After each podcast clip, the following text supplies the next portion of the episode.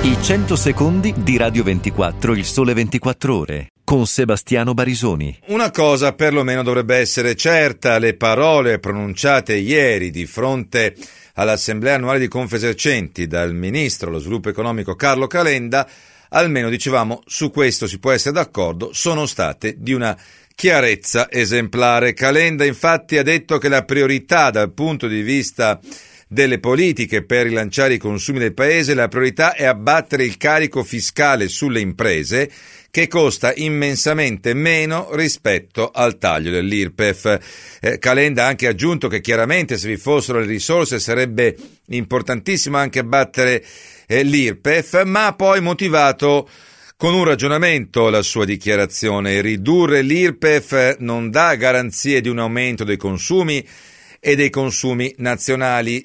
Diversamente, invece, secondo Calenda, ridurre la tassazione sulle imprese porterebbe in automatico a liberare delle risorse e, aggiungiamo noi, a maggior ragione se la tassazione sulle imprese fosse ridotta in maniera sensibile a partire dai neoassunti. Ovvio che da un punto di vista politico ed elettorale, lo capiamo tutti, ridurre le tasse alle imprese, a partire dalle piccole imprese artigiane del commercio, rende probabilmente meno voti che non ridurre genericamente l'IRPEF. Ma il ministro è sembrato fare un ragionamento più economico che di carattere elettorale. Un ragionamento che i più maliziosi hanno voluto leggere anche come una critica indiretta all'operazione ormai famosa degli 80 euro voluti dall'ex presidente del Consiglio Matteo Renzi.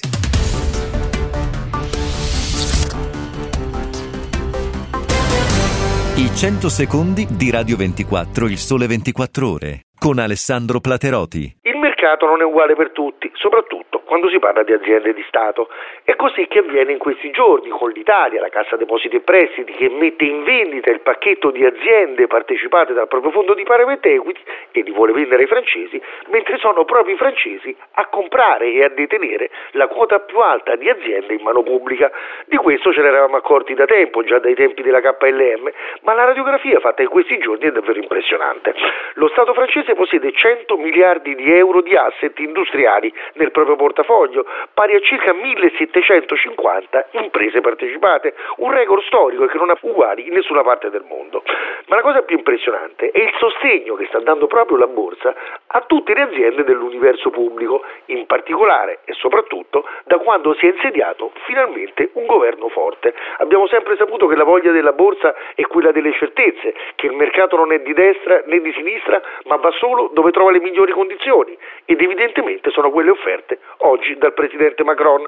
Non a caso, Aeroport de Paris, la holding degli aeroporti di Parigi, è in rialzo del 22% dall'inizio del mandato di Macron, la KLM del 48% addirittura, Airbus, la casa che produce i famosi aerei europei, 7% di rialzo e EDF, il colosso dell'energia, addirittura il 36%.